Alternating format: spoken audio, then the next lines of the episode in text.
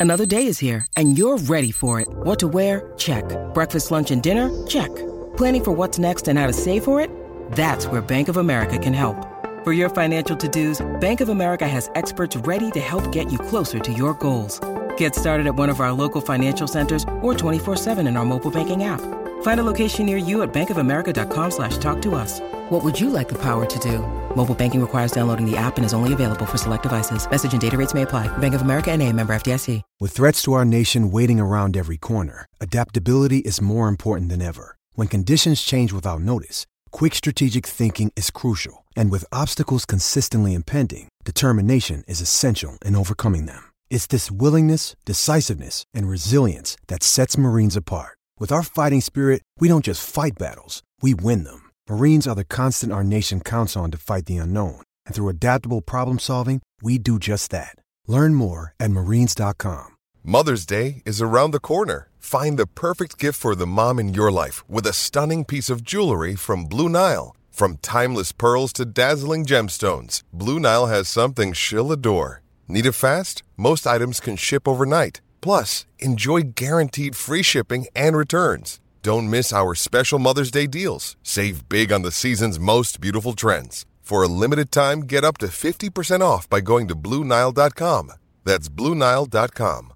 You are listening to the We Are West Ham podcast, and this week's episode is sponsored by footballprizes.co.uk, where you can win some priceless pieces of signed football memorabilia each and every week. In this week's draw, you can win a signed and framed Vladimir Coufal shirt Tickets are just £4.95 each, and just 99 tickets will be sold, which gives you a fantastic chance of winning. Entries close at 7:30 p.m. on Friday, the 10th of September. So you've got to be quick, and the draw is made an hour later, live on their Facebook channel. There's been some fantastic signed pieces from Paolo Di Canio, Declan Rice, and Michail Antonio last week up for grabs since their launch. So head on over to footballprizes.co.uk to check them out.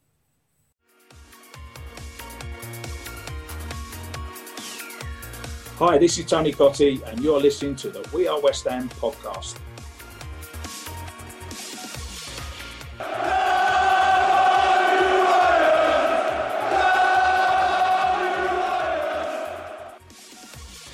With the transfer window now closed and the international break bringing a temporary stop to proper football, not a lot has gone on in the world of West Ham this week.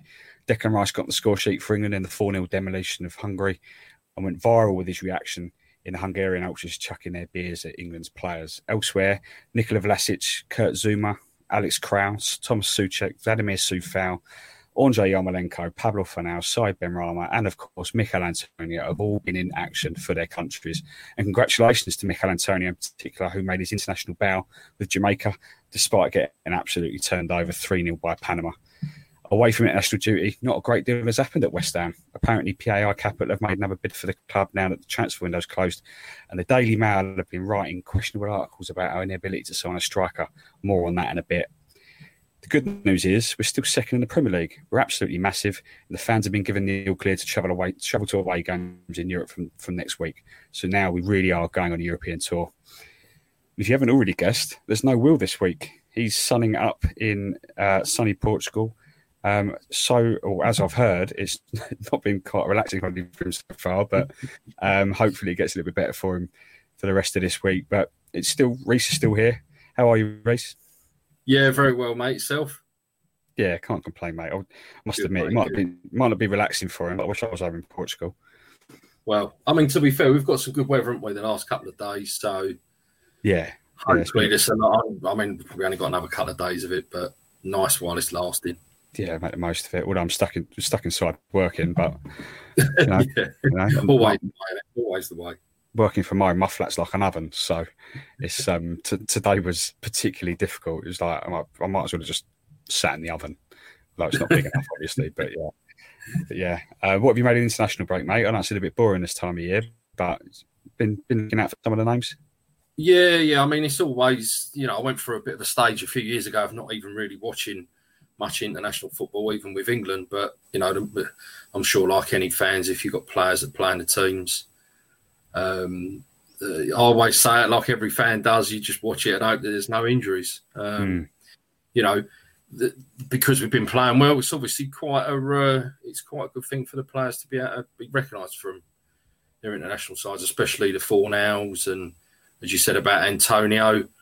Whether that's going to work out or not, I don't know. But um, certainly good for the other players to get a bit of game time as well. And um, yeah, in fact, I didn't realise there is more games this week. I thought that would have been, thought it would have been a Thursday sort of Thursday, Sunday, Monday, and that'd be it. But so yeah, there's games United still, aren't there? Used to only have two games in the national break, but they're, yeah, they're now yeah. cramming three. I don't know whether that's because of COVID. Um, and now they had to stop it for a while, didn't they? So I don't know whether it's because of that they've had to cram three into a week rather than the normal two. But it, it does seem like a little bit much, doesn't it? Hmm. I mean, I suppose you're not. There's no travelling fans anywhere, is there? I don't think it's not just us that you can't. So mm. I suppose it's probably easier to get everything turned around. I know, obviously, you are playing home and away, but you know you haven't got to worry about fans getting flights and things like that. So uh, yeah, it's true. But again, I know we've only had a couple of, let's say, I, mean, I thought the uh, Hungary game was blinding, especially second half.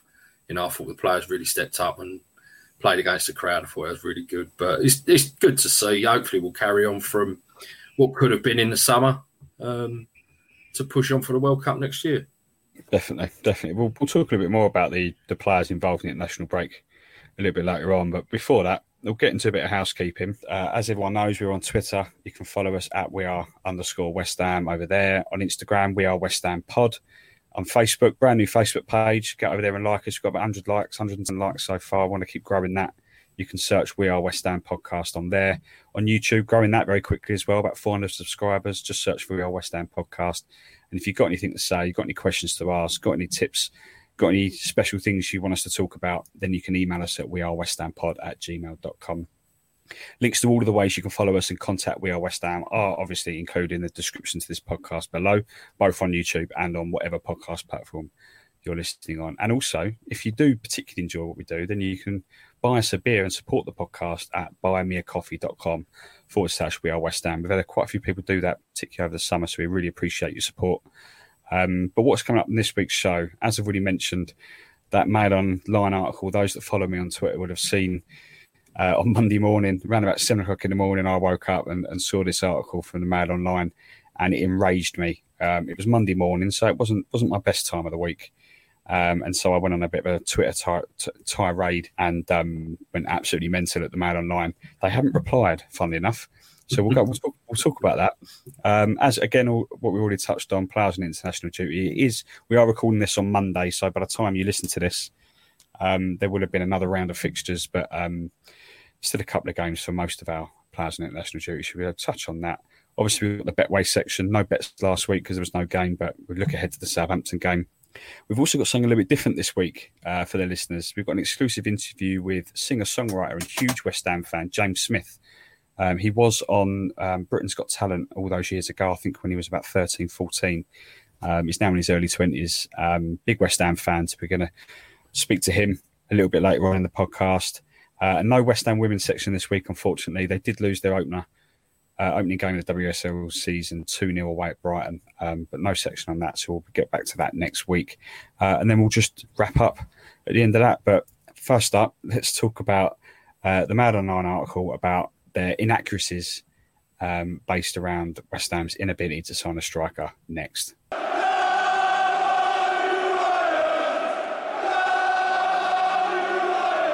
So it's no secret to any West Ham fan that the club has been absolutely woeful at signing strikers over the last 10, 15, probably even 20 years. I think the last striker to have scored 15 goals, 15 Premier League goals in one season was Marlon Harewood.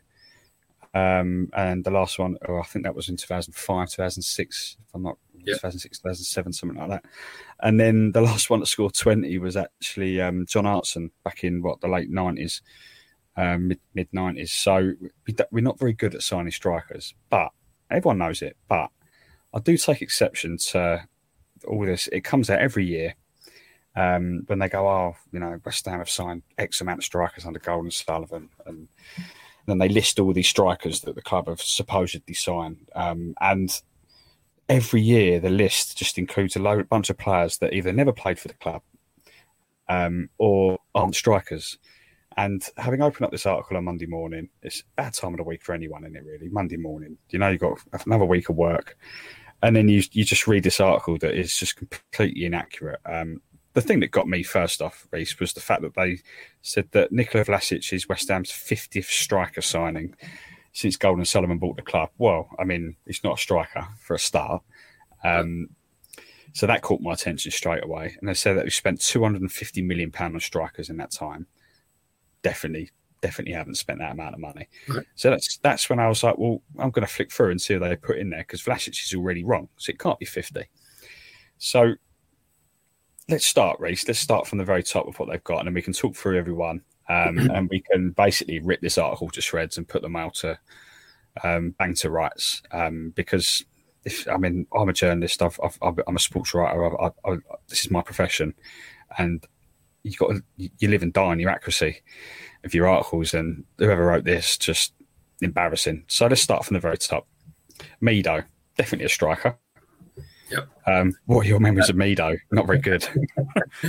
Um, it's weird with him because, you know, he, he was sort of average at Spurs and he was at Borough as well. And then when we signed him, I remember, I think we, he's either his debut was away, I think it was at Burnley, the same day as Benni McCarthy, obviously, had come up. And then we had a home game midweek. And I remember him coming on and he chased a couple of balls down. And, obviously, and then all of a sudden, like the, I think it would have been the centenary lower, not Trevor Brooking lower. We were all singing Mido at him, but he was woeful, mate.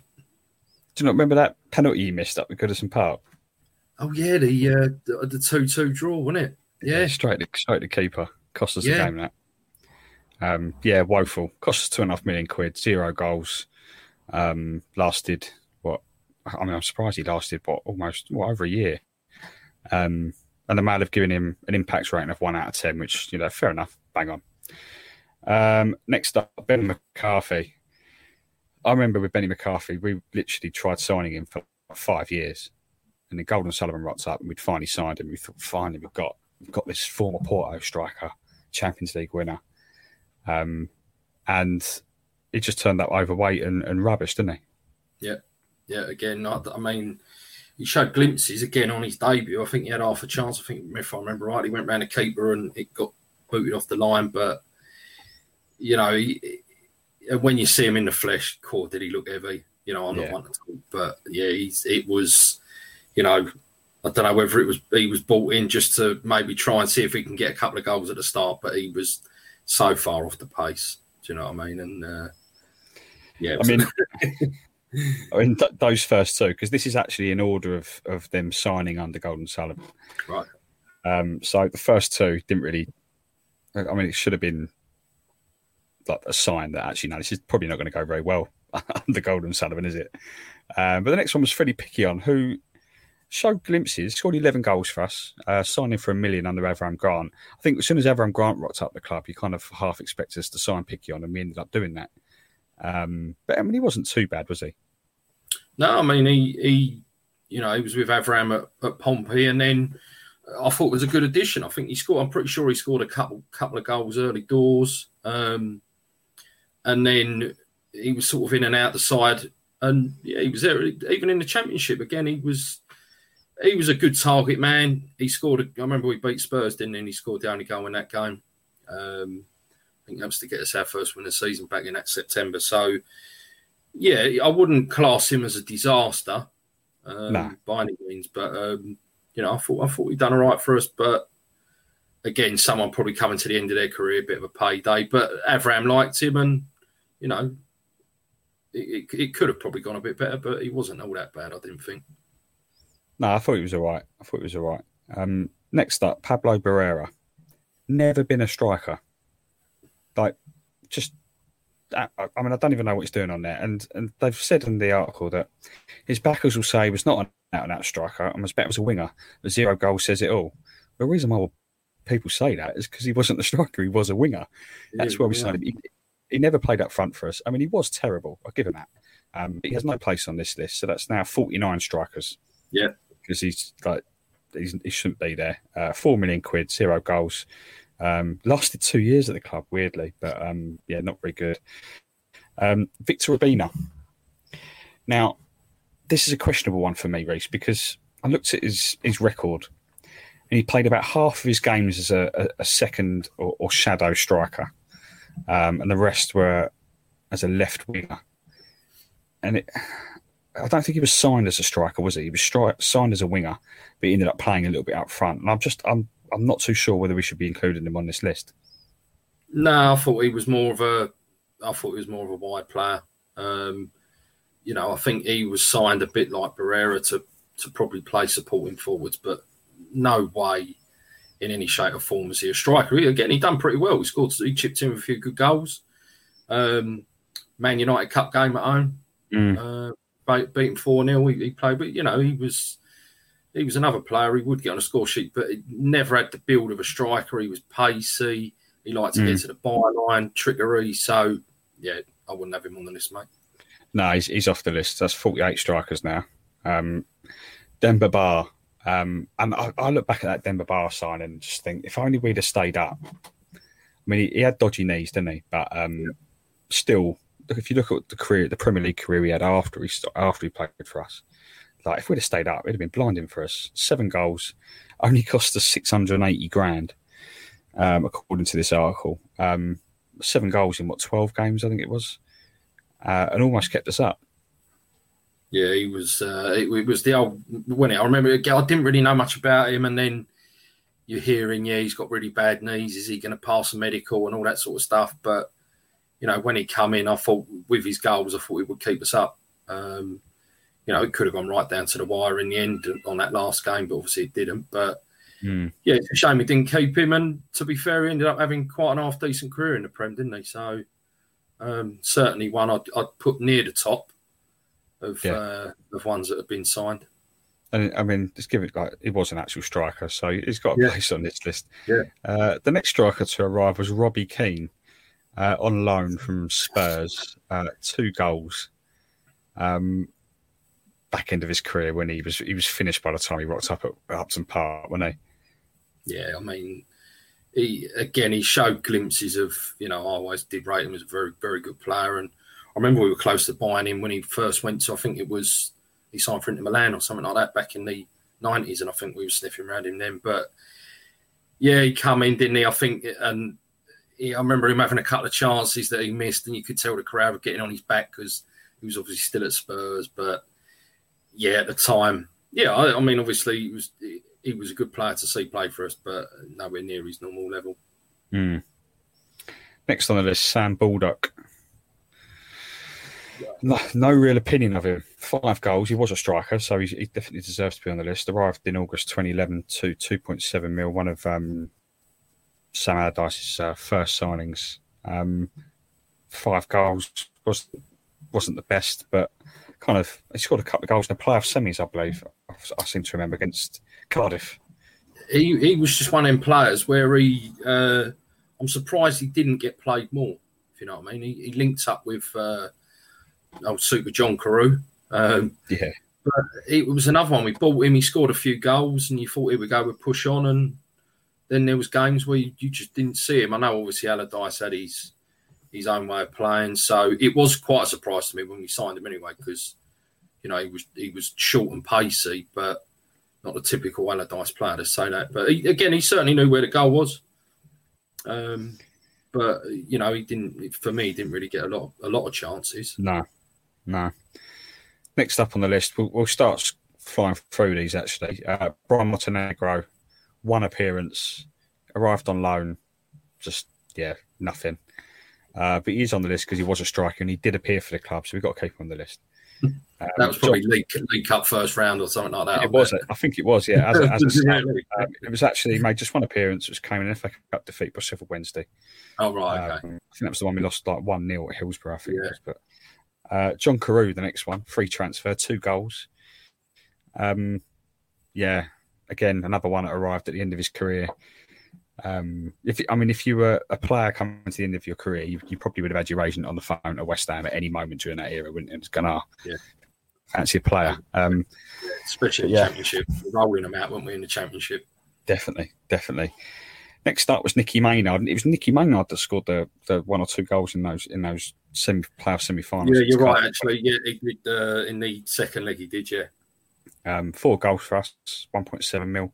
It was a, a, January signing. It was when we were going for promotion, and Allardyce just spent a, a, load of money in that January, didn't it, to try and um, a load of money in the championship standards, to be fair. Yeah. Um, just to bring in a load of players, and um, he was one of them.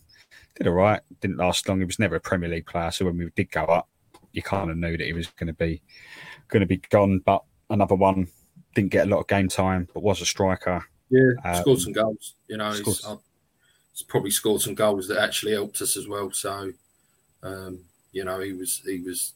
You're right. He, he's level. That was to get us out of the league. I think if we didn't go up, maybe he might have he might have hang about. But yeah, yeah, it's a shame. Um, the next one, this is the one that really really annoyed me out of everything, um, and it's because they've got the whole name wrong. So they put here Joe Dixon, and I thought, who on earth's Joe Dixon? Um, the player we actually signed was Terry Dixon. Now, when he when we did sign him, and I know a lot of fact, he kind of did sign under the radar a little bit, but he, we got him from Tottenham as a young player. Um, and there was a lot of Tottenham mates at the time were like, no, this kid's got a lot of promise. I'm a little bit annoyed we let, let him go, but he's got, a, he's got a bit of a knee problem. He had a serious knee injury while he was at Spurs, um, and he just never recovered from it, and that was it. But this article says that it was Joe Dixon that we signed. He's a Man United academy product. Um, and he was only at the club for two months. I mean, it wasn't Joe Dixon; it was Terry Dixon. Um, doesn't sound like a footballer, admittedly, Terry Dixon. um, but that, I mean, like, he's not on the list because, yeah, okay, he was a striker, but he never played for the club. Um, so we'll take him off. The next one, for me, this one, one of the best, is Ricardo Vaz Tê, absolute hero of a man. Yeah. Uh, everyone knows why. Got the winner in the playoff final. Um, showed off his abs can't get enough of those abs, if I'm honest. Yeah. um, 19 goals for us. I mean, we stopped starting the Premier League, but when we signed him in that January in the Championship, he, he almost single handedly got us up, didn't he? Yeah, I, I never really. Again, you you hear of players that have had a bit of a, you know, he was at, but he was at Barnsley. We're going from was it Barnsley? And uh, you know, he yeah, it was Barnsley. Yeah, he just absolutely just fit in straight away. Knew where the net was. Um, you know, and yeah, to get the winner, he did like in the playoff final. He's uh, again, it's a shame he never got a, a, a big chance in the Prem. Um, but I think the way that Allardyce was playing again, he probably didn't fit in fit in if Harry wanted his style to be. Nah, nah. and I'm Which actually taking I'm taking him off the list, Reece, because he played 61 games for us in all competitions, and only seven of those he was he was as a striker. Really, yeah. Um, and he still scored 19 goals. Um, so class player, um, but for me, not a striker. Um, so he's off the list, mate. Uh, I know a lot of people might disagree with that, but you know, if you're only playing 70 of your 61 games as a striker, you can't really, yeah. really be called a striker. Um, so we'll move on swiftly. Uh, the next one is Andy Carroll. I mean, everyone knows about Andy Carroll. One of one of the hardest players to play against, I'm sure, for any defender in the Premier League on his day. Um, just injuries absolutely ruined him. I've, I've, i love the man. I thought he was brilliant at the football club. Um, 34 goals should have been a hell of a lot more. Um, so yeah, definitely a striker. Should have been a hell of a lot more than that, to be fair. But the next one, Wellington Paulista. Remember much of him? no, that was was that a January loan in all, wasn't it? I think. Was it, a, was it a loan January? January loan. Um, didn't play a single game. Um, because he arrived, according to this article, he arrived at the same time as Joe Cole and Marouane Chamakh. I mean, there's your competition right there.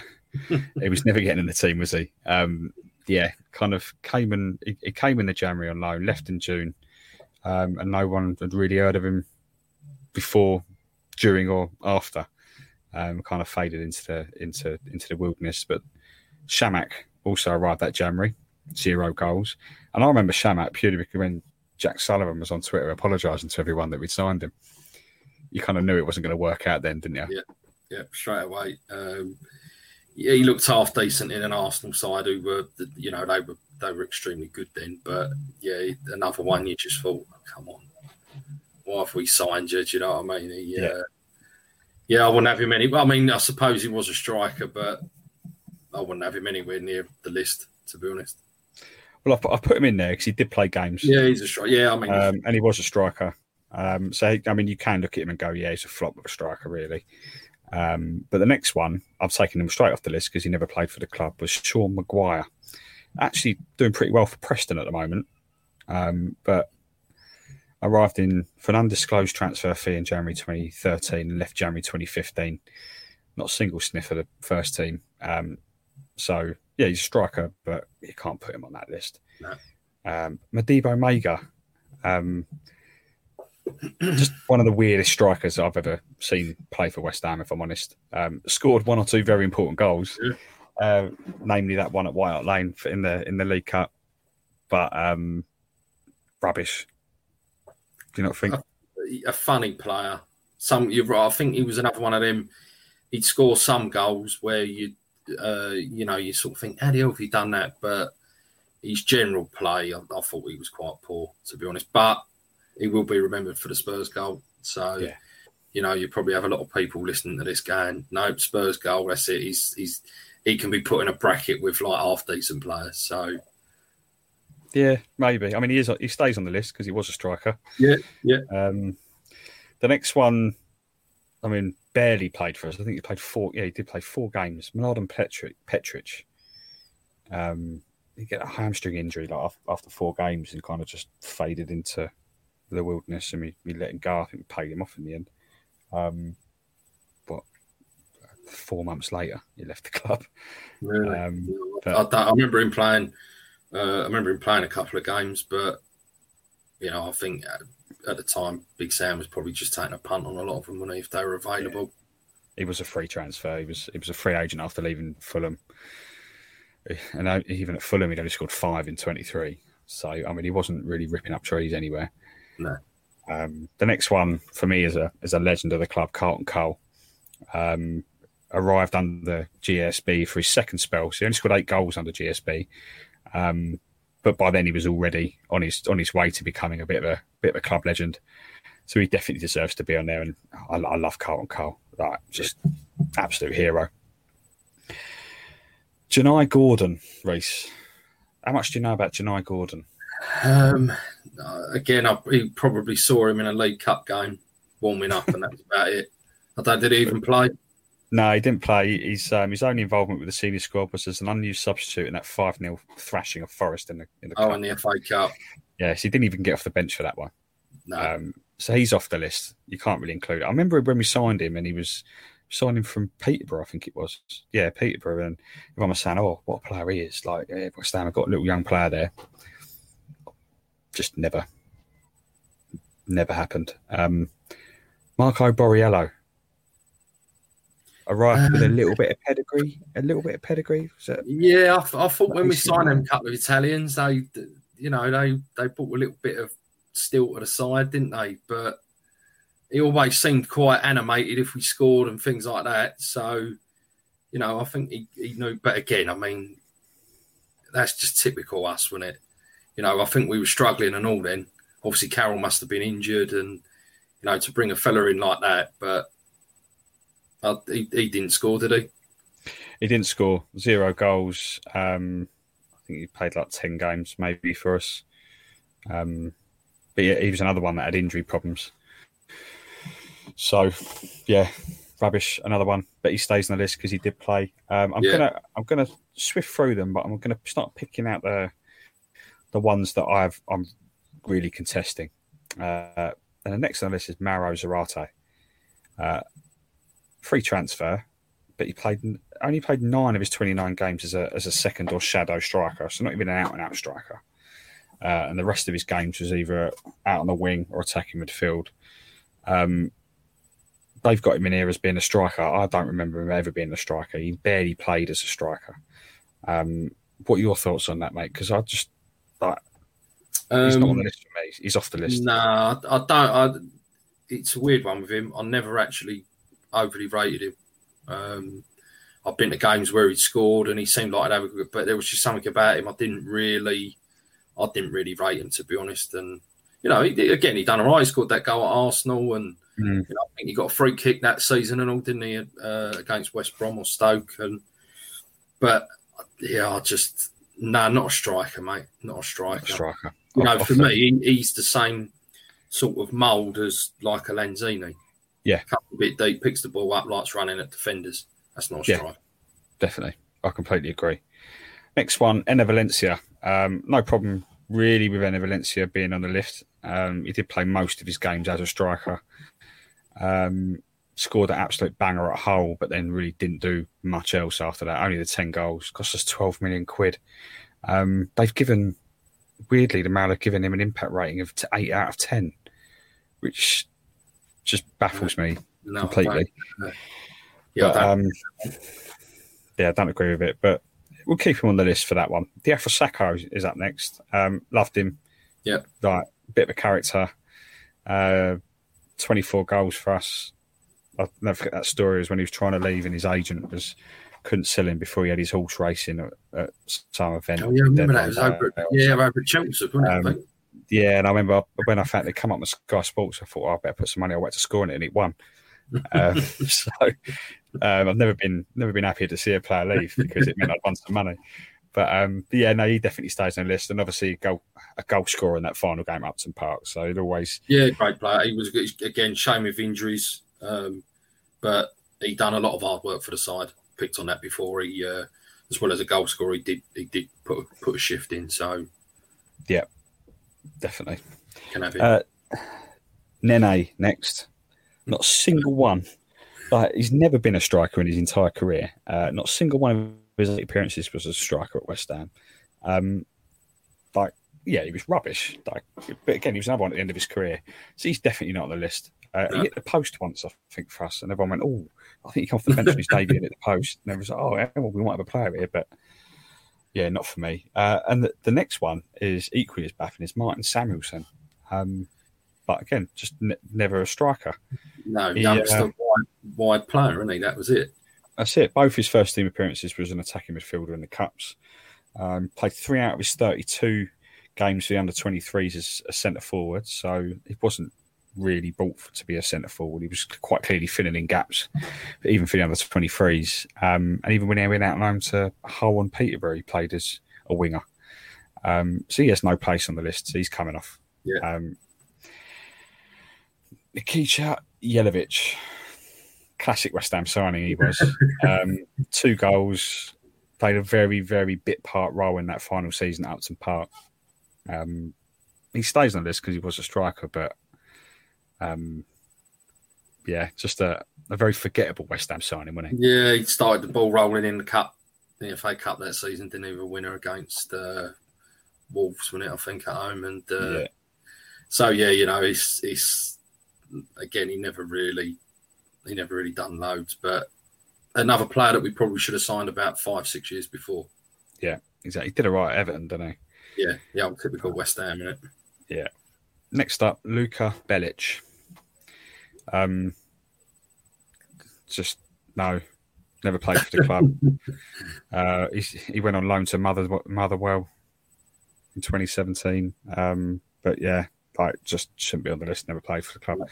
Now the next one uh, might surprise a few people that I'm going to take him off the list, but it's Michael Antonio. Now hear me out. We signed him as a winger on that deadline day um, in September 2015. Um, he's actually only played as a striker. I, I mean, we're talking about our all-time leading Premier League goal scorer now. Um, but when we signed him, he was a winger. He's only played as a striker in 73 of his 184 appearances for the club. Um, he'd made 32 appearances as a winger and a right back before making his first appearance as a striker in October 20, 2016 um, and wasn't consistently used as a striker until November 2019. So that was three years after he, was, after he arrived, was he then turned into an actual striker. So for me, he's coming off the list. I don't know what you think, mate, because like, yeah, okay, he's our striker now. He's one. Of, he's like the most important player in our team, barring Declan Rice. But he's not a striker, and he shouldn't be on the No, list. I mean, he- He's not a striker. Yeah, you're right. He wasn't bought as a striker, mate, was he? So, you know, I think you'll always have that. He's sort of uh, the amount of goals he scored for us chucked in, and they'll go, yeah, look, it's striker, it's striker, that. But the, I'd like to know how many goals he's actually scored playing centre forward. You know, because obviously in the, in the early days when he was playing right back, right wing, he still used to chip in with quite a few goals, didn't he? So, Yeah, no, I'm, I'm massively agreement with you there, mate. Yeah, I think I was actually I was watching that video that the club put out when he got his 49th Premier League goal, and they put that video out of 49, all 49 of his goals. And I think he, he went into the beginning of last season with only like 22 Premier League goals to his name in what what four or five years, Five years. and now he's got 50 in what just over you know what's it, two one and a half seasons. Um, so it shows how much great form he's been. So I think the majority of the goals have been as a striker.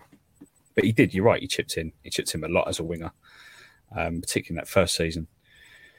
Next up um, i- it is Sofiane Feghouli. Oh, no, it's not. It's em- Emmanuel Emenike, but the less said about him, the better. Uh, two goals. Um, Will won't be happy about that, mate. He loved that man. did he? Oh, well, Yeah, if, if he's shouting at his if he's sitting on Enough. beach somewhere having a pub, then he'd probably be texting me. Um, Sophia, the yeah, exactly. Sofiane Feghouli, mate. right. right When has he ever been a striker? No, right winger. War number seven. Do you know what I mean? Yeah. Pure standard right right winger. Yeah, didn't play a single game as a striker. I Was a right winger or midfielder. 27 appearances, four goals and three assists in all competitions, and was actually coming into a little bit of form before we sold him. I think he scored on the final day of that season.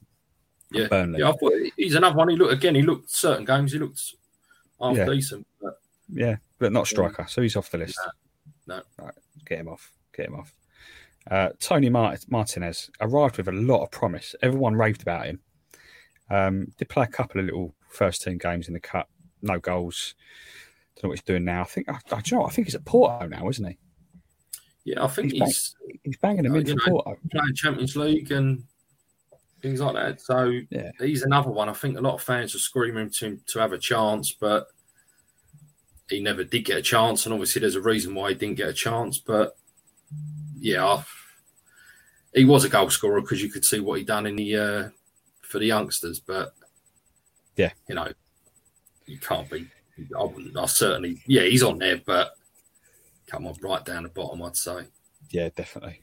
Um, next one, not much to say about him, but Ashley Fletcher. Do you know what? Nice guy. I interviewed him in Slovenia before our game against Domzale.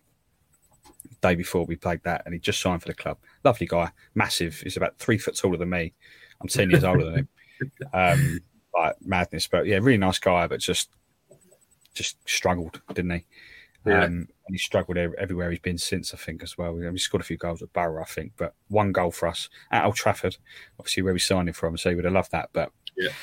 he stays on the list, but underwhelming. Um, Simone Zaza, probably one of the worst we've had.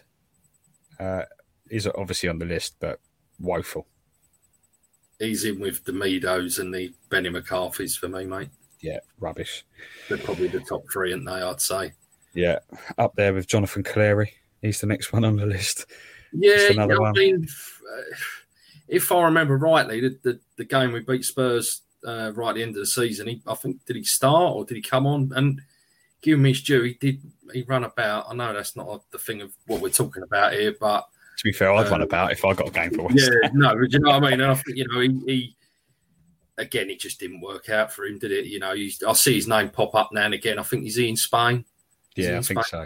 Yeah. So you hear him scoring a couple of goals, but no, enough one that just never got anywhere near working out, really. No, but he stays on the list. The next one, Andre Ayew. Now he's coming off the list for me. Um, I know some people might disagree. We got, we got him for twenty million quid a year after we could have signed him for free. We wouldn't pay his wages. Um, only fourteen of his fifty games for the club were played as a striker. Mostly played as a right winger or attacking midfielder. Um, so for me, I mean, he scored twelve goals, but for me, he come he comes off the list because he wasn't signed as a striker. Played very few of his games as a striker. Uh, what are your thoughts, mate? Because I wouldn't have him down. No, no, same as the, you know, same as the Zarates, the Obinnas, players like that. Um, even when they beat, I remember he played. He played against us the last Saturday game at uh, Upton Park. He didn't play Yeah. centre forward that day. I think he scored a couple, but I think Scored he played. couple, yeah. I think he played right hand side that day. Yeah. Um, next one, one that I again probably p- people might give me a little bit of stick for taking off, but Marko Arnautovic. Um, signed him as a winger. Yeah. He only played as a striker seven times in 145 games for Stoke City. So we basically bought him as a winger. Yeah. Um, okay, Moyes turned him into a striker and he turned into an absolute beast for us um, until he threw a strop and asked to leave for a lot of money. Um, but I, I, he's not for me. We didn't sign him as a striker. So you can't go. Oh, he, he was a striker signing for Gold and Sullivan. Um, so he comes off the list for me. Yeah, totally agree, mate. Another one that was right-handed sided, you know, special talent. Um, and Moisey took a sort of had a go and putting him up top, and it worked out. And you're right, it turned him into a player that, you know, I was I was sad to see him go. Obviously, how it all ended up, you're not, but um, he weren't a striker. No, definitely weren't. Definitely weren't. Next up, and this one, it always disappoint me is um, Chicharito. Um, so much buzz when we signed him. Yep. still scored 17 goals, to be fair. Um, just so much buzz when we signed him. Thought, finally, we've got that world class striker that we've been craving for years. Um, and he was very stop start. Times when he'd start on the bench, didn't really get a game. I don't think he got on well with um, Pellegrini, but then obviously David Moyes rocked up at the end of his West Ham career, and obviously they didn't really get on for their time at United. Um, so yeah, disappointing because the, the the feeling was that he'd he'd absolutely smash it at West Ham, but he did at times scored some very important goals. But he's he's definitely on the list for me because he was a striker. Um, so, what are your Yeah, thoughts he, on him? he, he was a tidy little player. Um, you know, he weren't the biggest of players, and when you, you see sort of players like him play for your club instead of when they're playing against you, you can see why he played at the top level.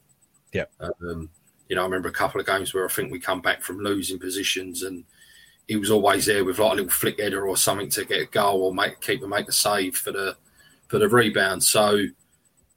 Yeah, it, it was a sh- another one. It's a sh- when we first signed him, I was like, "Here we go." You know, we're Yeah. really going to be pushing on. Um, and unfortunately, it didn't work out in the end. But yeah, good little player. Good little player. Scored some good goals for us. His replacement, Jordan Hugill. Less said about him, the better. Not very good. um, bless him. I think he's he's now at West Brom, uh, but he's been literally at every club that it seems to be down there in the in sort of the Premier League or the top of the Championship. He's played for Norwich, Borough, uh, now West Brom since leaving the club. So um, yeah, he's on the list. Him, him, and, him and his bubbles are on the list, but yeah, he's not. He's um, yeah, not one to be remembered. The other one, Oladapo Afolayan, and obviously got his got a goal on his debut last year in the cup. He'll stay on the list because he's a striker. Um, a little bit strange we sent him out on loan. Everyone thought he'd, he'd do well. Sent him out on loan and then ended up selling him to Bolton in the summer. Um, so he's now gone, but he stays on the list because he has played and scored one goal. I think he's got he's got the best goals to game ratio out of all of these strikers. To be fair, um, Yarmolenko. Now, if you can explain to me why Yarmolenko is on this list, Reece, like I'd lo- I'd love it because Is it the Ukrainian Yarmolenko that they've they've probably been watching over the summer, haven't they? And thought, oh yeah, look, here he goes. He's a he's a striker, but he's not. Again, number seven. He all will play off the right. He, he's proven that he can't play a striker. When we have, he, he must have played what half a dozen games, even coming on a striker. He's he's, he's um, played seven games as striker for West Ham, all of them off the bench to help fill a gap. Yeah, so He, he's not on the list, um, and it's just shameful that people actually have thought, "Oh, put Yarmolenko on the list of strikers that West Ham have signed over the years," even though he's never been a striker, and he's probably one of the most well-known players on this list as well. Mm. Um, so yeah, shameful addition. Next one is Jarrod Bowen. Um, some might disagree. Nine of his 56 games so far for the club have been as a striker, most of which came last season while Antonio was injured, by the way. So played a little bit there for Hull. Didn't sign him as a striker though, uh, which is why I've taken him off the list. Yeah, I, I don't. You know, I, don't- I don't. Again, things you read about him before we signed him, and that I don't really think he was ever put in that bracket of being a striker. No, Um, his dad was involved in a, Uh, a team that I follow in non-league Merthyr Tydfil, and he used to score goals for fun as a striker. But when they were spoke about, like it, it was always classed as a, a wide player. Yeah, it's like, almost like an inside forward. So not a striker, but an inside forward. Yeah, I mean, if, if you're a striker, you wouldn't be putting in the donkey work he has to do to defend Exactly. and stuff like that. You wouldn't be going back over the halfway line. Exactly. And the last one on their list, and we've already touched on it, is Nikola Vlasic. Played 108 games for CSKA Moscow, just two of them as a striker. um, so obviously, like we've we've definitely not signed him to be a striker. I mean, Moyes might have different ideas if you look at what he's done to Arnautovic, for example, but you can't look at Vlasic as a signing and go, oh, yeah, but he's a striker. Um, so he's not West Ham's 50th striker under GSB. So that's that's the list of strikers, Reece. Um, we've pulled out a lot out of that. And at the end of the Mails article, they say, right, so that's 50 strikers. Um, oh, hang on, we've got, there's, oh, there's more here, by the way. There's definitely more. Seb Haller, we haven't touched Seb Haller. Um, do we need to? Striker, lamppost. I don't know Yeah. what you. Lu- Lucas Perez, another striker. good finisher, very good finisher. Yeah, superb. Um, Mesaque Dju, youth player, never played for the club. He's off the list, by the way. Um, Albian Ajeti, rubbish.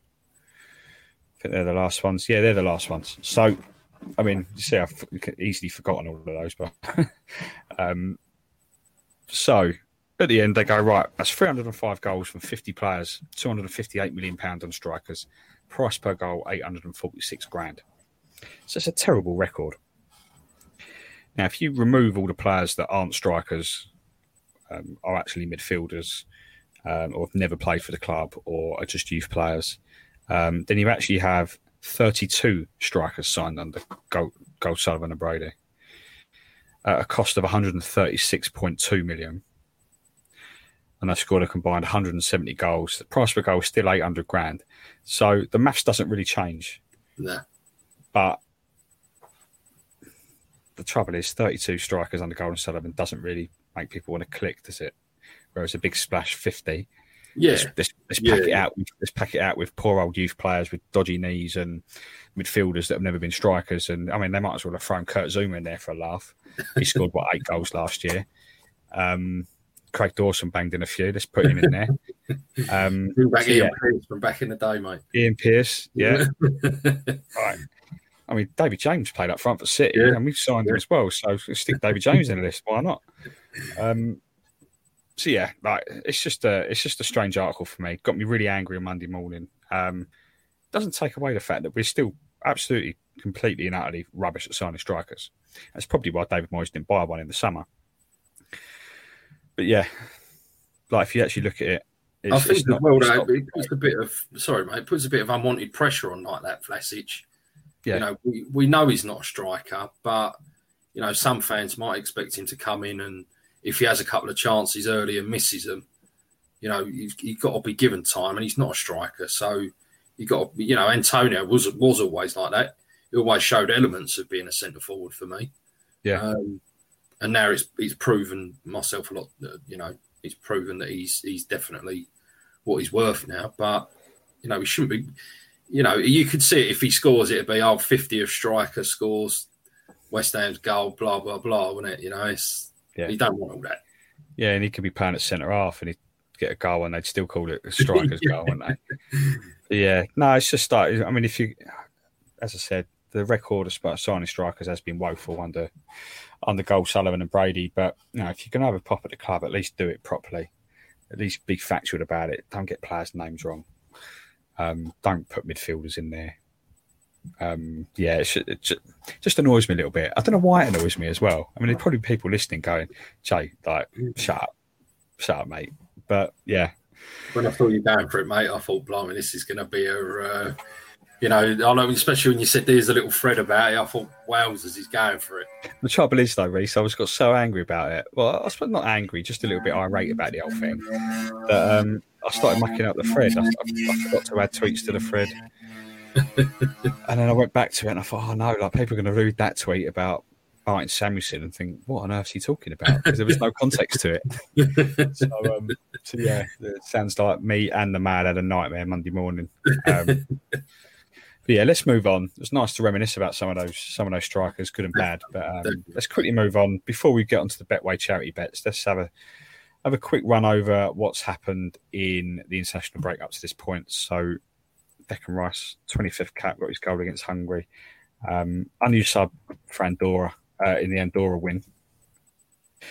But um, good, good, a good game against Hungary, and just became a bit of a wind-up merchant as well in front of the in front of the fans at the, the Hungarian uh, ultras. Yeah, you could see that that, that you know, and but the thing is, you want as a as a West Ham player, I'd want to see that. So yeah. playing for your national side, you should be you should be really pumped up for it. Um, you know, there was times in the first half where I thought his passing was a bit wayward, um, but second half, like he typically does for us, especially in that Newcastle game, I thought he was one of the best on the on the pitch second half. Um, and him and Phillips are, you know, they're superb together.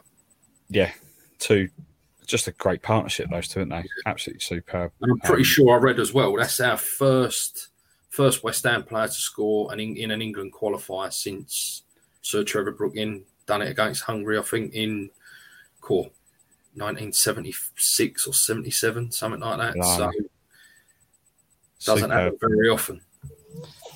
Well, hopefully you can get some more um, as a West Ham player. That is, I know, I know, our, our days are numbered with with Rice at West Ham, but um, be great if he could win the World Cup next year as a as a West Ham player, couldn't he? Certainly would. But um, moving on, checkmates. We've got three of them now. Um, all three started in a 1 0 win over Belarus for, for Czech Republic. Um, and all but Kral started in a 3 0 defeat to Belgium. I think Kral came off the bench. Um, usual, really. Souček's captain. Um, at least all three of them came through pretty unscathed in terms of injury. Um, elsewhere, Said Benrahma on as a sub and Algeria's 8 0 win over Djibouti. Um, no goals or assists even come off the bench. I mean, it's a bit of a shame. It comes off the bench. He don't seem to start for him, does he? I mean, I don't yeah. know much about the Algerian national side. I know obviously Mahrez is there, but well, someone I mean, playing in the Premier League, you think it'd be a bit of a given that you'd start regardless, wouldn't you? Yeah, I mean Benrahma and Mahrez running at you. I mean, mm. it's a bit terrifying yeah. for any defender, isn't it? But um, but yeah, he came off the bench. They won 8 0 against Djibouti. Um, I mean, I'm quite happy that he's, he's a bench player for them. Yeah. He's not going to less injury injury risk. Um, Kurt Zouma came up against Yarmolenko in a 1 0 draw between France and Ukraine. Um, Vlasic started in Croatia's 1 0 win over Slovakia. Uh, Pablo Fornals, now this is a good one. Hasn't played for his country since 2018. Got his call up, well deserved, much deserved. Uh, uh, he was unused sub in Spain's 2 1 loss to Sweden. Then he came off the bench to, to get an assist in their 4 0 win over Georgia the other night. Um, and I just love seeing a picture of him smiling because he's always happy. And um, yeah, got an assist for his country. I think that's his first assist and maybe his fourth cap. So um, happy for Fornals. And he, out of all of them, probably the one that deserves it most. Yeah, I like the you know following him on Instagram. You can tell the players obviously like him when he put on a bat having an assist, and Declan Rice was straight on there with the old fire emoji and things like that. So yeah, he just he seems like a genuine fella to me. Someone enjoys playing his football, um, you know, and he, he enjoys he enjoys doing it for a living. You know what I mean? Like we all probably would. Um, yeah. So anything he can do um, in terms of the international side, that's good for him and, and good for us definitely. And last up, Big Mickey um, missed Jamaica's first friendly. Um, I can't remember who they were playing, but he couldn't do that because of COVID regulations. But uh, not the friendly; it was a, it was a uh, qualifier. But he played in Jamaica's three 0 defeat to Panama. Um, he, I think he got an hour. He started the game, got an hour. I'm glad he came off injury free. Um, but yeah, it's good to see him playing international football. Uh, it's a shame it's for Jamaica and, and, and not for England, but um, still happy for him to be recognised at that level and actually getting some game time. Yeah, yeah. I mean, he he obviously made that choice, and I think he's been someone that was certainly knocking on the door of England um, over the last sort of five years. But I wonder now the form that he's in, uh, whether part of him, you know, I'm watching the England game with Bamford playing and not loads of options after Kane, whether he's probably thinking, here, that could have been me then. Could have had a chance. I know it, it probably wouldn't have worked out like that, but um, you know, yeah, it's good for him at that stage of his career as well. Um, even though you know he's a very fit fella and all that, to to represent any sort of country must be brilliant. Yeah, definitely. No, I'm really pleased for him, and he's going to miss their other game um, later this week because of COVID regulations again. So he becoming straight back to West Ham, fit as a fiddle and ready for Southampton at the weekend, which is good. Um, no injuries, and so far, fingers crossed. As I say, we're, we're recording on Monday night, so there are still a few games to be played. Hopefully, fingers crossed, we get through without any injuries between now and Saturday afternoon, and we go in fully fit, raring to go, ready to go back top of the Premier League. Definitely. Okay, so that is quite a long time of me having a moment about a Daily Mail article um, and uh, us looking over the international break up to now, but still plenty to get through this week. Um, next up is the Betway charity bets.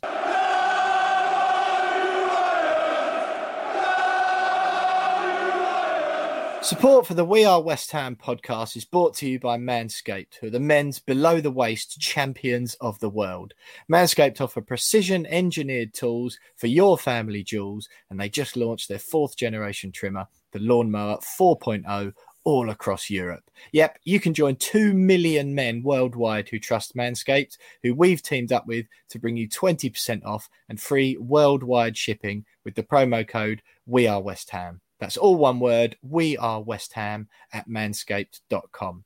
Imagine shaving with a sleek, well designed, and optimized trimmer that makes shaving time your favorite time, just like watching West Ham is your favorite time of the week. We're lucky enough to be one of the first to try the new 4.0, and it's fair to say we're blown away by its performance. It's a next level product that really will change the way you approach your grooming routine. James, uh, trimmers, shaving, keeping yourself nice and tidy down there. Any funny or embarrassing stories? No, nothing from me. Um, I'm not saying I'm a pro or anything, but nothing from me. But a, a, friend of mine has quite an embarrassing story, which I always think about.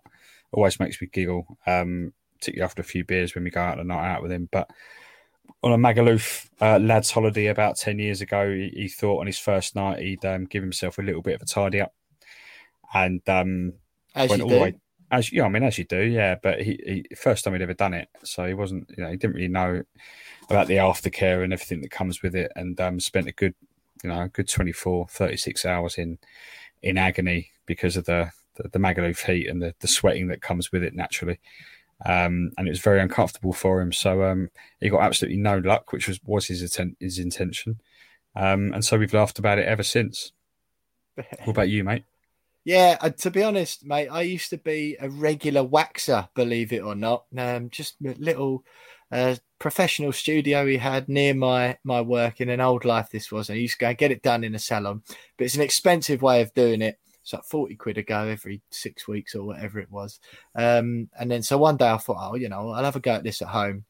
It's got to be cheaper. Bought all the strips, and I won't go into details, but it was very very painful and the uh, it was not a pretty sight afterwards either. So from then on, switched to trimmers, and it's been shavers all the way for me since then. Clean and tidy, no hassle, very very similar um, effect. So uh, yeah, to say not the not details, but it was not pretty. So uh, yeah, trimmers all the way.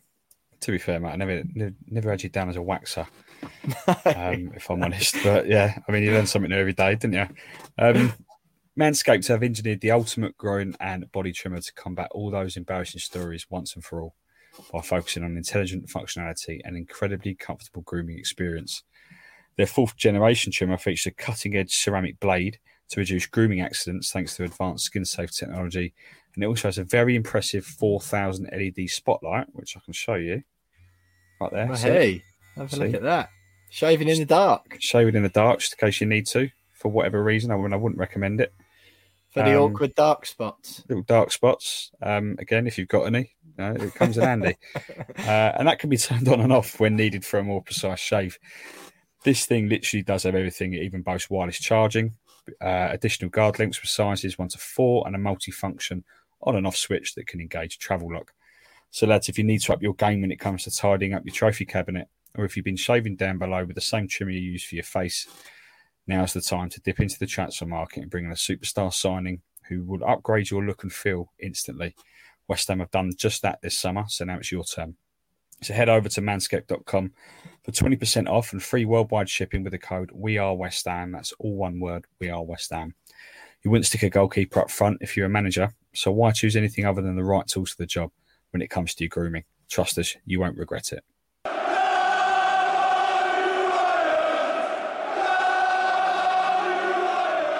So, no Betway bets last weekend uh, because of the international break, but um, we have got some money on the board already, uh, thanks to Reece on his debut week, netting I think what was it, two hundred seventy quid, Reece? Yeah, for, for yeah. Isla's fight. Um, if anyone doesn't already know, for the first time listening, uh, we've teamed up with Betway to raise um, money for three key West Ham related charities. So I'm representing uh, DT38 Dylan Tombides Foundation. Will Pugh is representing the Bobby Moore Fund, and Reece is representing Isla's Fight.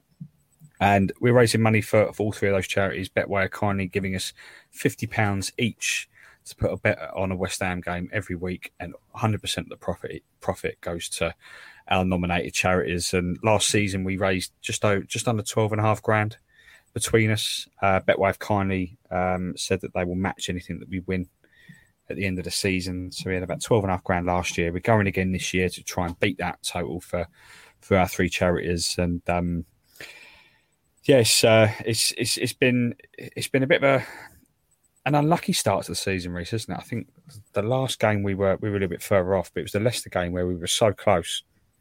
I think all three of us were one one away from taking some money, but um, but yeah, heading, looking ahead of Southampton, mate. What what have you gone for? So I think this week, mate. I think we're going to. I think there'll be a lot of goals again. So I've done both teams to score, which I think, given our current, depending on whether Zouma starts, I haven't really thought about that actually. But um, I think both teams to score. I think there'll be plenty of goals. So I've done over three and a half goals, and I've gone for Angelo Ogbonna to score any time. Nice, Angelo Ogbonna's always always in amongst it with set pieces in there. And I mean, I agree. There's definitely going to be goals. Definitely going to be. I mean, over three and a half. Yeah, I like it. I've gone a for both. Free, a, nice, a nice free one. A nice free one. Yeah, take it. Take it. I've gone for West Ham to win. Both teams to score. Um, I don't see us keeping a clean sheet against Armstrong and Che Adams and, and the like. But um, I've gone for Benrahma to score and assist. Bump the odds up a little bit. Um, I, fa- I just fancy him. I, like first three games, what three goals, three assists for him, or two goals, two assists, and um, he's just going to be in amongst it. And a lot of people wondering whether him and Vlasic are going to be battling it out for that position, but he's going to start. Vlasic, I can't imagine Vlasic going to walk straight into the team. So, and I reckon just having Vlasic behind him, knocking on his door now, it's going to spur him on to to really try and keep hold of his spot and make sure that there's a little bit of competition there for Vlasic to try and have. So um, I'm backing him to have a bit of a blinder on on Saturday. Um, and Will's gone in his absence. Will's gone over two and a half goals. Uh, Adam Armstrong anytime, which is written in the stars, given that uh, we've linked with him all summer. Um, and Kurt Zouma anytime as well. A lot of people expect him to walk straight into the team, but to get a debut goal for a centre half is pretty rare. I, I, I don't know whether he will play or not. I don't know he's not going to have long to train with the team. I know that probably don't make a lot of a difference for players these days, but um, I'd be surprised if Dawson isn't starting again. I reckon mm.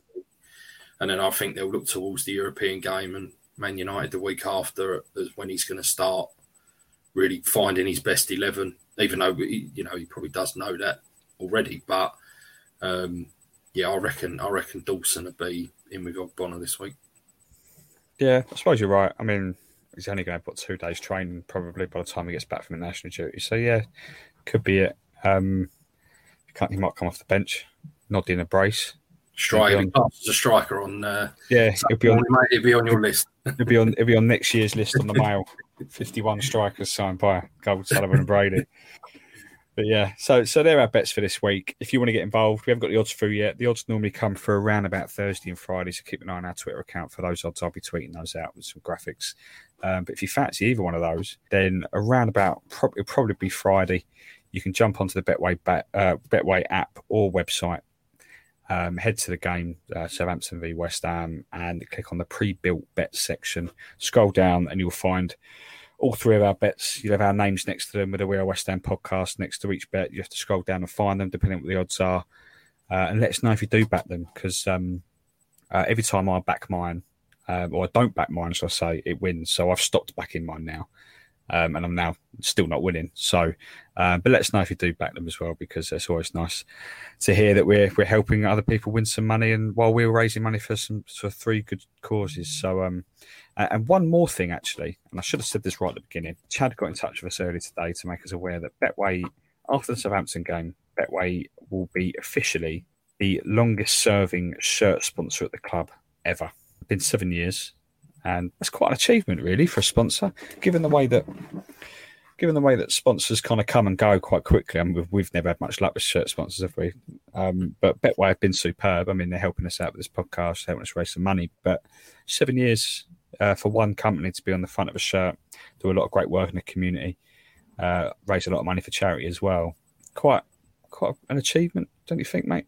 Yeah, yeah, definitely. I mean, especially with you know the money that's involved in football these days, you could, I'm sure, clubs must get inundated with offers to be shirt sponsors. So, you know, it's uh, it's good that it's good that they've stuck with us. It's good that the club have stuck with them as well. So, you know, they're obviously going in the right direction with things. Um, awareness on betting, as you say, with a bit of charity work as well. So, long may it continue.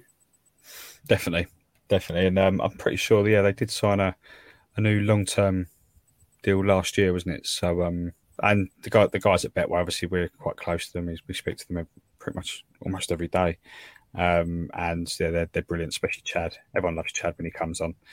Well done to Betway. Seven years as West Ham shirt sponsor. But next up, I'm interviewing James Smith, singer songwriter, massive West Ham fan, ex Britain's Got Talent contestant. Next.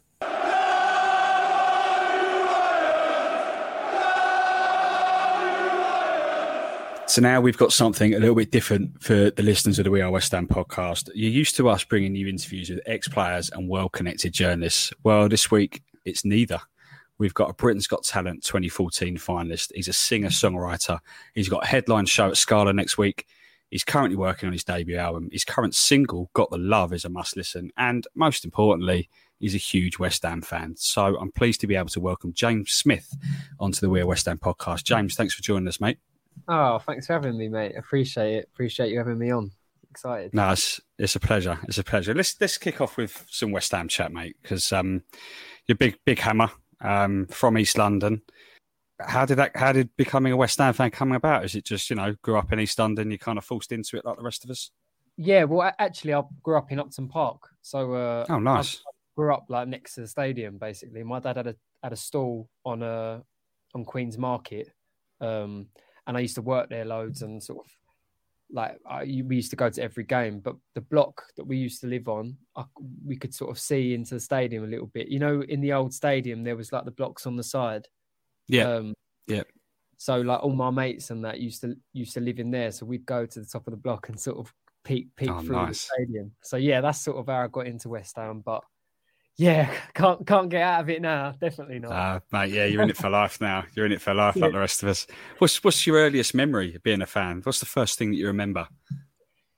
Uh, do you know what? I think this this is going to show. Uh, I mean, I, I used to go to the, to the games a lot. My, my my earliest memory definitely would have been like walking down Green Street and everyone everyone going crazy and seeing all the, you know, like the police on on the the uh, horses and stuff. Yeah, that would be my earliest memory. But my like cra- the craziest memory was when I went I went to Millwall, the last Millwall game with my dad, and uh, it was nuts. I remember yeah. we, had, we had to leave about twenty minutes early because he was like, "Oh, we're gonna get we're gonna get beat up." Was that the was that the Winston Reid one where he got the winner? Yeah, yeah, yeah, yeah. yeah. So um, it was uh, yeah, I've got I've got many memories there, and like and my, my auntie used to work in the stadium. She used to like pour pints and that. So um, yeah, like a lot of family history there, and it's uh, yeah, I love it. I, I love the I, I, miss the old stadium so much. Miss it so much. Mate, uh, we all do. We all do. That was actually going to be my one of my next questions. Was that uh, did you get over there often? Given that you know you you got a busy music career now, but do you still manage to get over there to the to the new ground? And what your thoughts on it?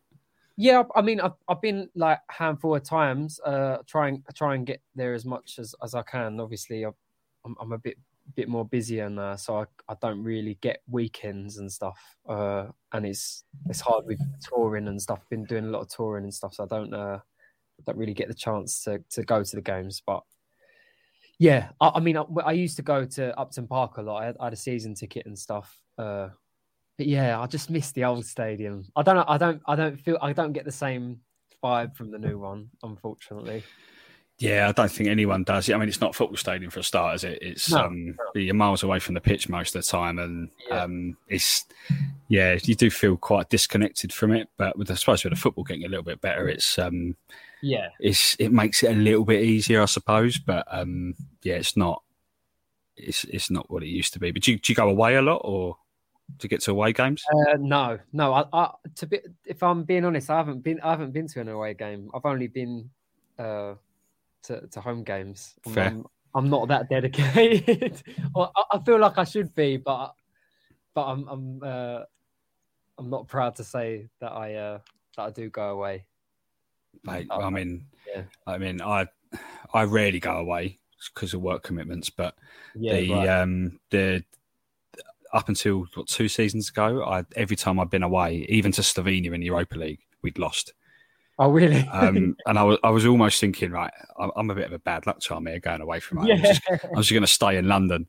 Um, but then I went to went to Watford, which is technically London, I suppose, and we won. Yeah. Um, so I think I've ended that one. But I suppose, I mean, I'd rather just not go away and make sure that we we yeah, win than um, than than us lose at the time. When I went to Slovenia and we still lost to Domžale, oh, but but yeah, that's a story for another day. But it, it's, it's, getting better though, isn't it, James? Like under David Moyes.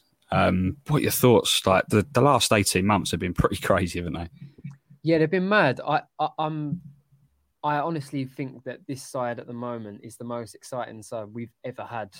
Well, yeah. since I think when was the last time we won the league? It was like in 1980, was it? Uh, well, not 1980 was last time we won the cup, wasn't it? FA Cup. Yeah, the cup. Yeah. Uh, but when when was the Premier League? Oh no, we never never won the league, have we? Yeah, no. we ain't, have we? Um, but I mean, in terms of like a side, you've, you've got you've got 1986 where we finished third, didn't we? Yeah. But yeah, other yeah, than that, um, but like when I see when I see like Antonio and, and Benrahma together, it's just like the most exciting exciting thing I've ever seen. You know what I mean? Like they're they're such an exciting pair. Um, a lot of the side, a lot of the new signings we got as well. Um, like oh, what's his what's his name? The uh, the French geezer, uh, Z- Zouma. Zouma, yeah. He, it's exciting signing. Um, I think I think it's I think it's great. I think the only thing we're sort of missing is at the moment is like maybe another striker, but mm-hmm. and hopefully hopefully Antonio don't don't get injured. But um, yeah, it's exciting, man. I'm I'm I'm gassed. I'm really I'm really happy. Yeah, mate. Yeah, it's um, mate. Well, still trying to get my head around it, if I'm honest, James, because like it was only what 18 months ago we were all fearing relegation, and, yeah. and now what next week we go we're in the Europa League group stages and we just finished sixth, and yeah, yeah, yeah. Like, and, and it's David Moyes as the manager. No one really expected it to happen under him, did they? But um, you're right. Like Benrahma, Antonio, Zouma is a great sign and Vlasic is a great signing. So um, it's exciting. It's exciting. Um, and with this takeover talk as well, potentially, you know, it could continue. But um, yeah, yeah.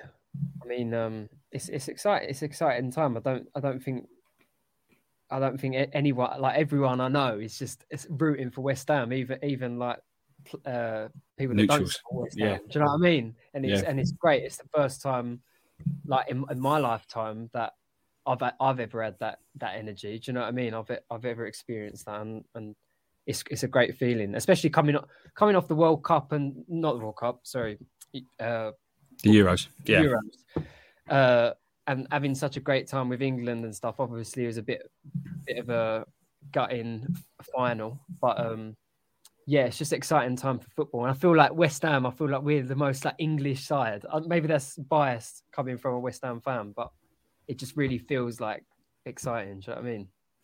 Yeah, it's exciting. Um, I, I, I think I suppose there's a little bit of apprehension this year with you know without the striker as you said, but um, what what are your hopes for the for the club this season? Do you think that we can do it again in terms of a top six finish, or do you think that it's probably asking a little bit too much to to do it all over again. No, I reckon we'll definitely get top six. Yeah. Like, yeah, I'm, I'm Love I'm, that. Yeah, I'm, I'm, I'm pretty certain we'll get top six. To be honest, I think we've had a great start. It's just keeping it up, keeping keeping spirits up. I think fans, fans having that great energy towards uh towards the players really counts for something. I think, Mhm. and I think everyone's so excited. So hopefully it should work. Hopefully we should we should pu- pull off pull off something. Do you know what I mean? It's it's a great it's a great time. I don't know. What, what, what do you think? Do you not think we're going to get top six? I think it's a big ask. I think Yeah. I do think it's a big ask. I mean, because it was so surprising last year. Um, like I do genuinely think, oh, you know, if we did that again, that would be almost like just be like almost unthinkable, more unthinkable Yeah. than it was last year. But I'd like to see us go for one of the cups. Like even if we we finish tenth, but have a good cup run, maybe do well in Europe or get to the final of one of the cups. You know, then you can kind of look at it and go, okay, well, we kind of sacrificed a top six finish or finish in the Yeah. top eight for a bit of silverware, maybe, or a decent run in Europe or something like that. So Yeah. as long as we're not in a relegation battle, then I'm happy because we're, we're too used to that, aren't we? Well, it's yeah, we we are too used to it, but it's good to see Arsenal Arsenal down there. yeah, it's very true. very true. It's just it's just the same Tottenham up down there as well. yeah, I know. They're they're up the top. Ah, bastards. Yeah, it had to be them knocking us off, didn't it? Yeah, exactly. But let's let's wind back a little bit, James, and interested to to know who your who your heroes were when you first started watching West Ham. Who, who were the players that you kind of adored? Because my mine was Tony Cottee. Um, Oh, wow. who, who who was who was the one player that you grew up idolising? For me, it probably. I mean, around the time that I started going and fully getting into it was around like the, the Tevez squad when we had Yep. Tevez. Tevez was like I, I was I, I loved him, uh, but also like uh, uh, Teddy Sheringham was like a big name in, in in my family. We used to love we used to love Teddy, so uh, I don't know. And then also also Noble. I mean, my mum used to well apparently she used to babysit Mark Noble. I, I know obviously uh, ev- everyone everyone loves. My, he's still playing and stuff, but I think um, he's definitely a bit of an idol for me. How long he's been in the squad and stuff, and I think he's he really carries the team. Although he's he's only, I think he's only played once so far, but uh, Yeah. yeah, I think maybe out of those three, probably Ted, Teddy Sheringham, Tevez, and, and Noble have, have been my, my favourite players for sure. And then and then obviously this this uh, in the new squad, I'm I'm loving Antonio. I'm loving Yeah. him. Yeah, can't get enough Antonio and his dance moves. I'm I'm just that's- praying he don't get injured. I'm praying. Yeah, I mean that's everyone's pra- um, everyone's prayers at the moment. You have to get him in as a backing dancer one day, mate, for one of your gigs. yeah, I'm sure he'd be up for it. that'd be great. It just, I couldn't, I couldn't um, ignore the fact that you see your mum, your mum was Mark Noble's babysitter when he was younger. Yeah, because he used to live on Green Street, and uh, we know we know the family, and well, my family know. I don't know, I don't know him, but my family know uh, them lot. And he, he, he's proper. He's like an Upton Park boy, isn't he? So Yeah, I think he knows he knows all, all my lot and that. And uh, yeah, I think he's just a bit of a. My mum always says, "I used to babysit him. I used to babysit him." um, so yeah, I, I I think it's great. I think he's I think he's a right- he's a good he's a good bloke. Do you know what I mean? He, he seems to carry himself really well. He he really respects West Ham, um, and yeah, it's just like just a top bloke. Really, I I, I love Mark Noble. I love him. yeah. But there's a reason why he's called Mr. West Ham, in it? Because he, he literally is Mr. West Ham. That's it. I, I saw an interview uh, with yourself and Rick Edwards recently, and Yeah, uh, yeah. he asked you a question which is interesting. He said, "Would you prefer West Ham to win the league, or for you to have a number one single?" And you said it's got to be West Ham, and he said it can't be both. Um, and I, th- I thought, "Come on, Rick, that's a little bit harsh. Like, you know, Yeah, it's, yeah, bolder, isn't it? it's, it's not too much to ask, is it, to have both?" but given West Ham have been at the top of the league already this season, do you think it's probably a realistic target to have having both? Maybe not this year, but maybe in a few years down the line. Yeah, it is. It is. It is a target because you know you've got you've got to say you've got to say what you want, and you got to, you got to manifest this stuff in you. And uh, I, I don't think it's impossible for me to get a number one single. and I don't think it's impossible for us us to win. So um, I mean, if I could pick, it would definitely like uh, as we are saying, like it just it just seems like the impossible for, for West Ham to to do it. But I, I, think we've got this. We've got a great squad, and obviously maybe not this uh, this time round, but I don't know. It feels like we're we're on the route to to getting there. Do you know what I mean? Definitely getting there. I mean, Leicester did it, so they proved that you know if yeah. Leicester can do it, then and I mean, I would say our squad now is better than Leicester's squad that that won yeah. the league a few years back. So sure, for sure, definitely keep keep going for. If I mean, if if we both if both of those happen, then I'll be, I'll be looking to get you back on, mate. Definitely, yeah. we can we can celebrate. We get Rick Edwards on as well. Why not? Yeah. Let's move on to your music, James. Um, for those listeners that maybe haven't heard of you, haven't heard much of your music, um, describe your music sort of to, to the listeners and sort of you know what could they expect from from listening to your tracks. Yeah, so uh, I mean, I uh, I sort of grew up on. I used to sing. I used to sing down the market uh, to all my dad's mates, and a lot a lot of the old market traders used to love like Johnny Cash and Bob Dylan. That was sort of that's what they used to really like. Um, so I grew up on a lot of that, and I think that's sort of translated into my stuff in the fact that I play a lot of guitar, acoustic guitar music. But yeah, it's it's sort of like lovey love songs, you know, a bit soppy, soppy love songs on a guitar. It's it's like singer songwriter vibes. Um, and uh, yeah, I, I tend to write from from my own experience. Um, I've actually just put out an EP called called the District Line EP because I've sort of I've spent so much time sitting on sitting on that tube and I've I've written a lot of songs on there and stuff. So um, mm-hmm. it was it was very much inspired by that. Uh, and yeah, I it's uh it's sort of a solely singer songwriter vibe. Um, and it's very soft and, and heartbreaking. But I, I try and turn that off when I'm at West Ham. I try and get me geezer yeah, you, get, you can't be too soppy over at over at Stratford, can you? Yeah, yeah, exactly. Are, are they are, are all your songs sort of based on your own personal experiences, or is it just you know just whatever whatever flows out at the time? Yeah, yeah, they are. I mean, I I, I write a lot of stuff. I, have been writing the last couple of years for some other artists as well, um, and produ- I produce my own stuff as well. But I tend to the stuff that I just write random and it's nothing to do with me. I tend to give that stuff to to other people, and then the stuff mm-hmm. that the stuff that I really relate to or is about a particular thing, I have to I have to keep it for myself. Do you know what I mean? So um, yeah, it is it is about a lot of experience, but I'm just a bit of a sop to be honest with you, mate. I'm just like I just like, like writing about my heartbreak. Do you know what I mean? It helps me. is that is that what it's based on then? From from like a a breakup or yeah, like yeah. yeah, yeah. I've had I've had my heart broken a few times, um, and yeah, I, I tend to write about that. But yeah, I'm uh, I'm, tr- I'm trying I'm trying to broaden my horizons a little bit at the moment um, with this new album. Uh, but yeah, yeah, it's, it's nice. pretty about that. No, so you mentioned it there. I mean, the next question was what's in the pipeline. Obviously, um, know you are planning on a, releasing a, a, first album. What's um, what's that going to be like? Can you even say anything about it yet? Uh, yeah. I mean, I'm, I'm still in I'm still in the process of of, of, of making it. It's uh it's a long it's a long old process because you know we've we've a lot of uh, artists nowadays.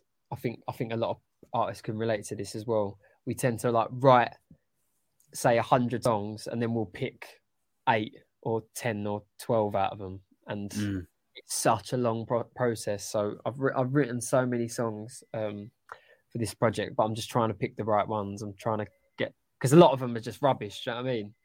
Um, i want to get i want to get the right stuff. But yeah that the album's the album will be good i think. I think i've got like uh, a good sense of of quality, and uh, I think I'll, I'll, put that into into this into this work, and uh, hopefully it, it will resonate with people a little bit. Nice, nice. And headlining, is it your first show since COVID next week at Scala? Yeah, first time, first time in front of a in front of a crowd. It, well, my own crowd in in ages, in ages, like two it's two years, isn't it? It's been. Yeah, Yeah, pretty much. Pretty much. You must be must be pretty buzzing about getting back up there and and doing what you do best. Yeah, I'm buzzing, and, and also it'd be, it'd be it'd be funny because a lot of the people that's coming are, are like all West Ham lot, and you know how loud everyone can be. So they're like proper rowdy, the crowds that, that come that come see me. Um, so yeah, it's great. I'm I'm, I'm looking forward to it next week.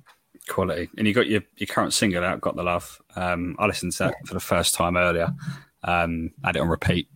I thought it was oh. really good, mate. Loved it. Um, but what's What's the um, what's the story behind that one? Is it just sort of part of uh, the story that we've already heard of in terms of you know previous heartbreak and personal experiences and stuff like that? No, no actually, this one was about uh, sort of it was a song to all my friends and my little. I got a little brother.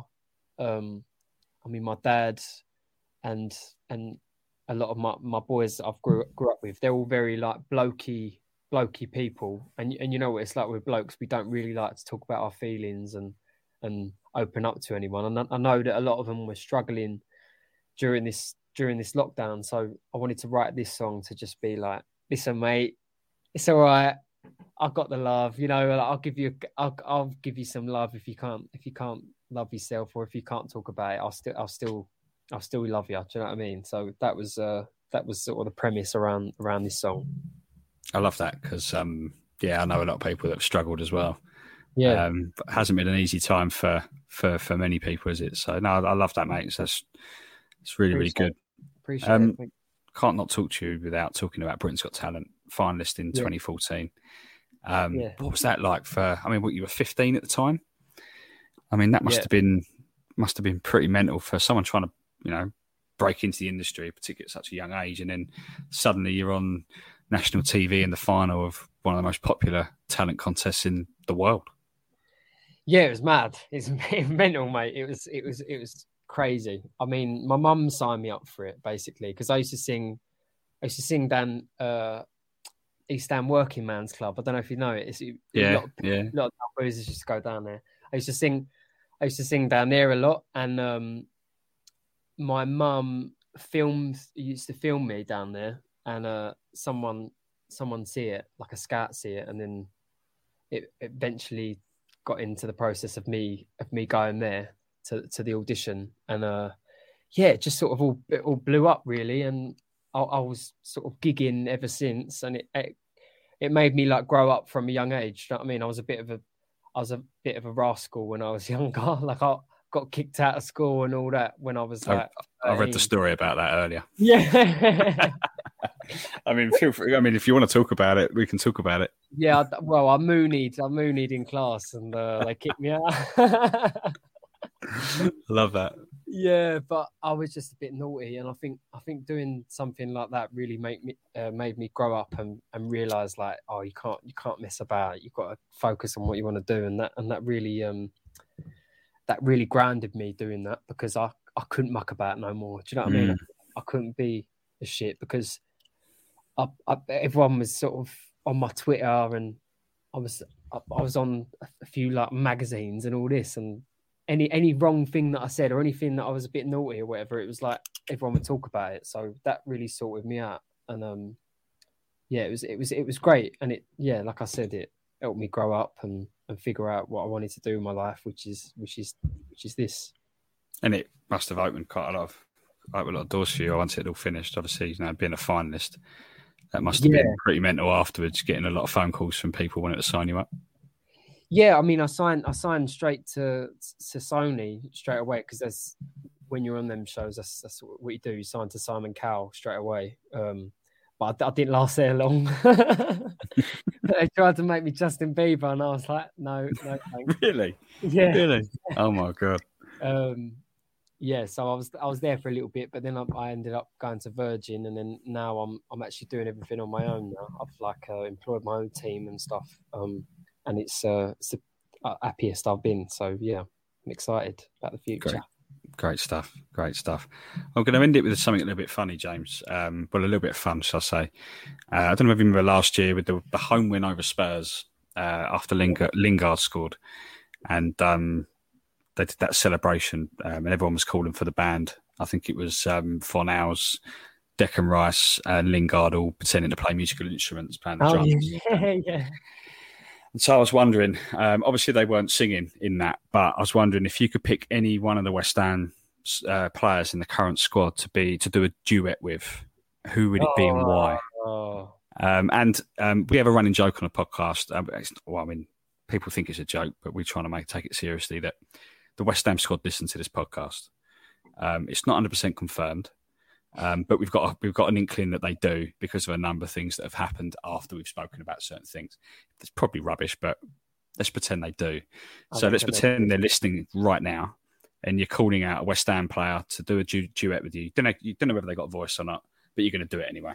I do you know what? I definitely, I think I think Rice, uh, Declan Rice is hilarious. Like I think he's such a character, and I've seen him on uh, I don't know if you if you've seen like Chunkz and all their channels on, on Yeah. YouTube and stuff. But I've I've seen them. They're all matey and that, and they're they're proper laugh them. lot. So I reckon, see, I reckon he's rubbish and all. So I'd love to see. Uh, I'd love to see Declan Rice give a little sing song. That would be that would be hilarious. Love that. Well, Dex probably listening, so um, Come on, Dex. hopefully he gets in touch. Hopefully he gets in touch. Um, if not, we'll try and we'll try and get you both on, and maybe we can do something for the podcast That'd be at the end of the season. But um, but uh, James, it's been an absolute pleasure. Oh, Um, thanks very much for having me. really appreciate you coming on and, and chatting about your beloved West Ham and obviously things that come up in, in your music career with the album and the current single, next week's gig, and, and stuff like that. But you know, for for listeners that are looking to hear a little bit more from you, where can they find you on? You know, where's where can they find your music? Where are you on social media? Uh, yeah, so you can find me on I'm, I'm mainly on Instagram or Twitter or whatever, all the platforms, and my name's at James Smith Vocal. Obviously, there's loads of James Smith, so I had to, I had to find a Common name in it. It's like mine, Yeah, James Jones. Yeah, yeah, exactly. Um, so it's vocal at the end of James Smith. Um, and yeah, you can find me on Spotify. Just type in James Smith, and I'll, I'll be there somewhere. Um, but yeah, there you go. Amazing. Well, thanks very much for joining us, James. And make sure everyone, make sure you check out James's latest single, "Got the Love." Keep an eye out for when his album comes out. And um, can you can I buy tickets for next week's gig at Scala, or is it is it Yeah. sold out? Yeah, there's a couple tickets left. So if you if you fancy uh, if you fancy coming, yeah, grab grab some tickets quick. Brilliant, brilliant, cool. Well, thanks, James. Um, and next up, we've got we're wrapping up, and we've got predictions for the Southampton game.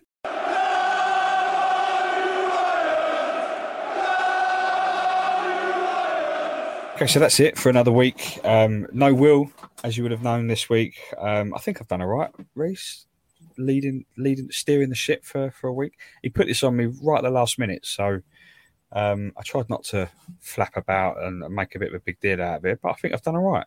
Yeah, Will Hugh, mate. Will who? I say? Oh, I can't wait for him to have a little pop at you about that and WhatsApp group. But yeah, yeah, no, I think it's gone all right. Um, I hope the listeners enjoyed it too. Um, and I haven't put anyone to sleep like one of our listeners said that I, I could be a pro at doing. Um, and another one of our listeners recently said that I sounded fat and bald. Um, so yeah, and and Reece, someone said earlier in the week that you sound like Tony Cottee. yeah, yeah. My father-in-law, uh, he sent me a message saying, uh, "What's this? I you, you sound like Tony Cottee," but I think your the, the statement of the fat and bald probably suits me better, mate. So uh, I mean, I get all I get all the rubbish um, comments and stuff like that, and you get Tony Cottee, and I think I'd rather be Tony Cottee, mate, to be honest. But, but fair enough. And Will hasn't had one yet. Will gets all the nice ones. Um, we'll try and if anyone if anyone wants to send Will a uh, thank God you weren't here this week message, then um, it might make me, both me and Reece feel a little bit better. yeah, but, um, but yeah, next week, Saturday, uh, the weekend, Saturday, we trip to Southampton, chance to go back to the top of the league, hopefully. Uh, what are your thoughts ahead of this one, mate? Um, I think it'd be a tough game. I'm I'm quietly confident we should have enough to uh, to get the three points. Um, we've been a bit hit and miss over at uh, St Mary's over the years, haven't we? So uh, you know, the main thing is obviously getting keeping players fit in the international break, um, and then hoping that because we're going to be going into a a new spell at the club, aren't we, from next week? So if we can get the three points, uh, give us the uh, sort of the benchmark to uh, hopefully push on. Yeah, you want to you want to take a bit of positivity going to Zagreb, don't we? Really, sort of going there with a with a with a win in the Premier League. Got a prediction, match prediction. 3 1. 3 1 West Ham. 3 1, take that. Mary's has been a, a, strange strange place for us to visit. I mean, over the last few years, we've got picked up a couple of wins there, but then there have been a couple of drab nil nils as well. It's either loads of goals or nothing at all. Um, but yeah, no, I fancy for the win as well. I'm gonna, I'm gonna, I'm gonna say two one West Ham. I definitely think we'll concede. Um, Benrahma to get a goal and assist and win my Betway bet. Hopefully, uh, got to stay consistent, haven't we, mate? but yeah, I, th- I, think I think yeah, it'd be nice to get three points. Start continue the season nicely and take three points into the Europa League on Thursday night, which um very very happy that obviously fans can get back, can travel. That was confirmed today, so um so yeah, looking forward to that one. Um, but that's it. Um, I hope you've enjoyed the show. And um, as always, we're on Twitter. You can follow us at we are underscore West Ham. Uh, same on Instagram. We are West Ham Pod. Um, as I said right at the beginning, we are on Facebook. We've got a brand new shiny Facebook page. Uh, search for us at We Are West Ham Podcast. Get involved there on YouTube, growing very, very quickly.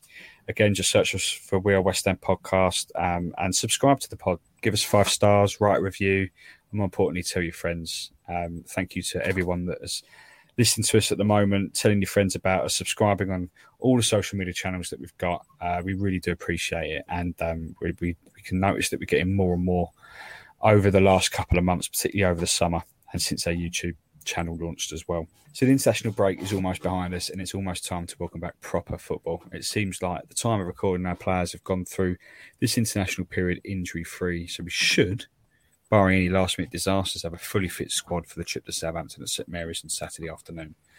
We can't wait to see all our new signings in action for the first time, and we can def- definitely can't wait to see our boys back in action, keeping up the pressure in the Premier League title race.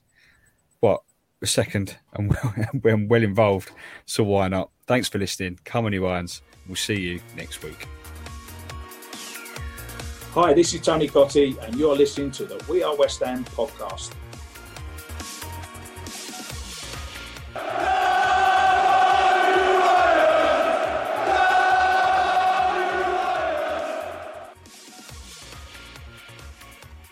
You are listening to the We Are West Ham podcast, and this week's episode is sponsored by footballprizes.co.uk, where you can win some priceless pieces of signed football memorabilia each and every week. In this week's draw, you can win a signed and framed Vladimir Coufal shirt. Tickets are just £4.95 each, and just 99 tickets will be sold, which gives you a fantastic chance of winning. Entries close at 7:30 p.m. on Friday, the 10th of September. So you've got to be quick, and the draw is made an hour later live on their Facebook channel. There's been some fantastic signed pieces from Paolo Di Canio, Declan Rice, and Michail Antonio last week up for grabs since their launch. So head on over to footballprizes.co.uk to check them out. Sports Social Podcast Network.